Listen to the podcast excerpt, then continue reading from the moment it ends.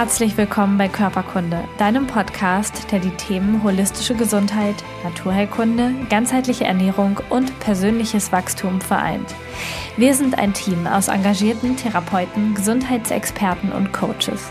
Gemeinsam möchten wir mit diesem Podcast Bewusstsein schaffen und dir zeigen, wie du ein gesundes und selbstbestimmtes Leben führen kannst.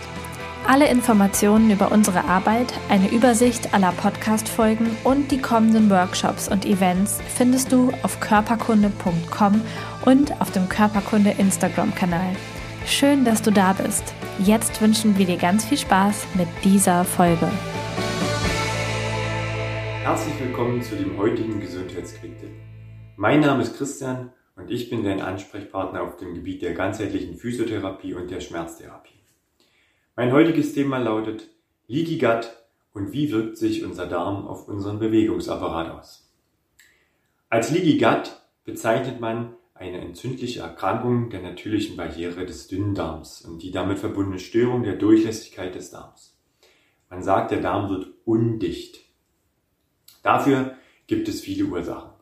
Beispielsweise eine gestörte Darmschleimhaut oder reduzierte Immunglobuline A, also reduzierte Antikörper oder eine geschädigte Darmflora und natürlich auch Faktoren, die die Darmschleimhaut angreifen. Logischerweise beeinflusst unsere Ernährung zum größten Teil die Geschehnisse in unserem Darm. Die moderne Ernährung mit ihren stark verarbeiteten Lebensmitteln, den fehlenden Ballaststoffen und Mineralien und Vitaminen, zu viel einfachen Zuckern und einer Unmenge an Toxinen, besonders in unserem Trinkwasser, stellt unseren Darm vor eine nicht zu bewältigende Herausforderung. Alkohol, Nikotin und andere Genussmittel wirken natürlich schädigend auf die empfindliche Darmschleimhaut und vermindern die Regenerationsfähigkeit dieser.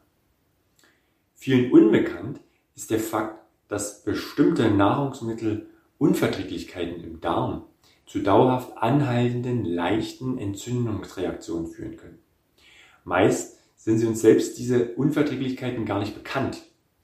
Eine Testung auf das komplette Nahrungsmittelspektrum wäre jedem Menschen einmalig im Leben zu empfehlen, damit gezielt auf diese Stoffe in der Ernährung verzichtet werden kann. Medikamente schädigen das Gleichgewicht in unserem Darm. Allen voran Antibiotika, die nachhaltig das Mikrobiom des Darms schädigen und das bereits bei nur einmaliger Einnahme im Leben. Nichtsteroidale Schmerzmittel wie Aspirin, Ibuprofen oder Diclofenac, aber auch der Einsatz von Cortison über längere Zeit richten sehr großen Schaden an. Auch negativer Stress wirkt sich schädigend auf die Gesundheit unseres Verdauungsapparates aus. Durch die genannten Faktoren beziehungsweise auch die Kombination aus allen nimmt die Stärke der Schleimhaut ab. Die Abwehrmechanismen werden abgeschwächt und die Verbindung zwischen den Dünndarmzellen, die sogenannten Tight Junctions, werden zerstört. Dadurch gelangen Stoffe in die Blutbahn, die dort in dieser Form nichts zu suchen haben. Die Folge sind Immun- und Entzündungsreaktionen, die im gesamten Körper verschiedenste Probleme hervorrufen können.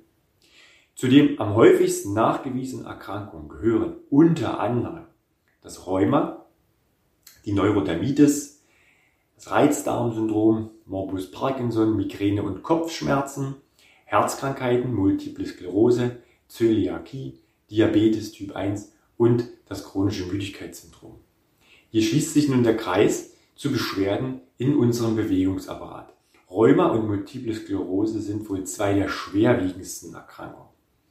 Erhöhte Entzündungswerte führen auf Dauer zu Schäden im gesunden Zellstoffwechsel und damit zu gestörter Funktion unserer Mitochondrien, also den Energiekraftwerken unserer Zelle.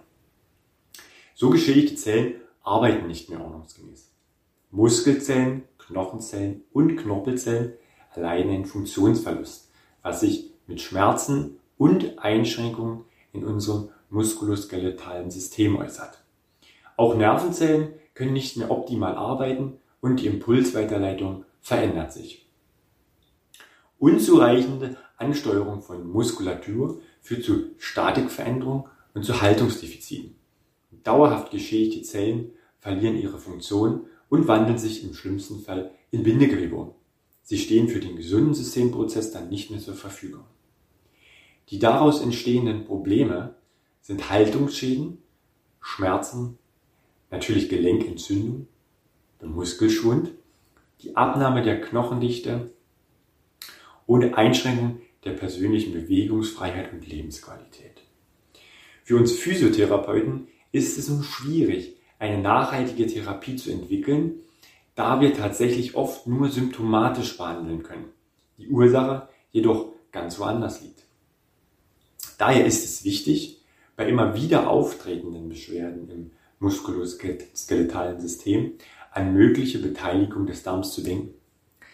All das gestaltet sich schwierig, da die Probleme überall im Körper auftreten können und somit von der eigentlichen Quelle der Beschwerden ablenken. Eine indirekte Beteiligung an Rückenschmerzen stellt das Leaky Gut Syndrom durch Beeinträchtigung der Funktion des Dickdarms dar. Durch seine anatomische Nähe zur Lendenwirbelsäule und den tiefliegenden Rumpf- und Rückenmuskeln sowie unserem stärksten Hüftbeuger, dem Musculus iliopsoas, ist er oft Ursprung für Beschwerden und für Schmerzen.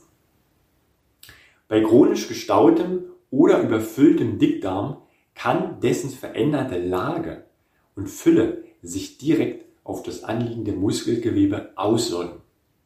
Die dadurch auftretenden Fehlbelastungen können die Lendenwirbelsäule so stark in Bedrängnis bringen, dass es zu Bandscheibenproblematiken und Spinalnervenirritationen kommen kann.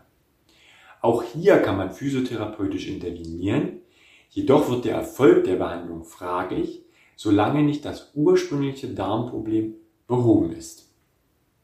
Es erweist sich also als essentiell, Beschwerden im muskuloskeletalen System differenziert zu betrachten. Hierzu spielt die Erfassung der Darmparameter mittels einer Laboranalyse eine wichtige Rolle. Heute ist es relativ unkompliziert, eine Stuhlprobe bei seinem Arzt analysieren zu lassen. Labore bieten solche Tests auch für den Eigenbedarf und die Durchführung für zu Hause an. Das Ganze passiert dann auf dem Postweg. Man bekommt ein Testkit geschickt, führt den Test zu Hause durch, sendet es zurück an das Labor und bekommt seine Auswertung wieder. Daraufhin darf dann unter therapeutischer Betreuung beispielsweise eine Supplementierung oder eine Darmkur und oder eine Sanierung durchgeführt werden. Je nach Schwere der Schädigung kann die Wiederherstellung einer gesunden Darmflora zwischen zwei und 18 Monaten in Anspruch. Der Ursprung der Beschwerden wird somit beseitigt und eine Behandlung dieser, soweit noch erforderlich, stellt sich wesentlich effektiver dar.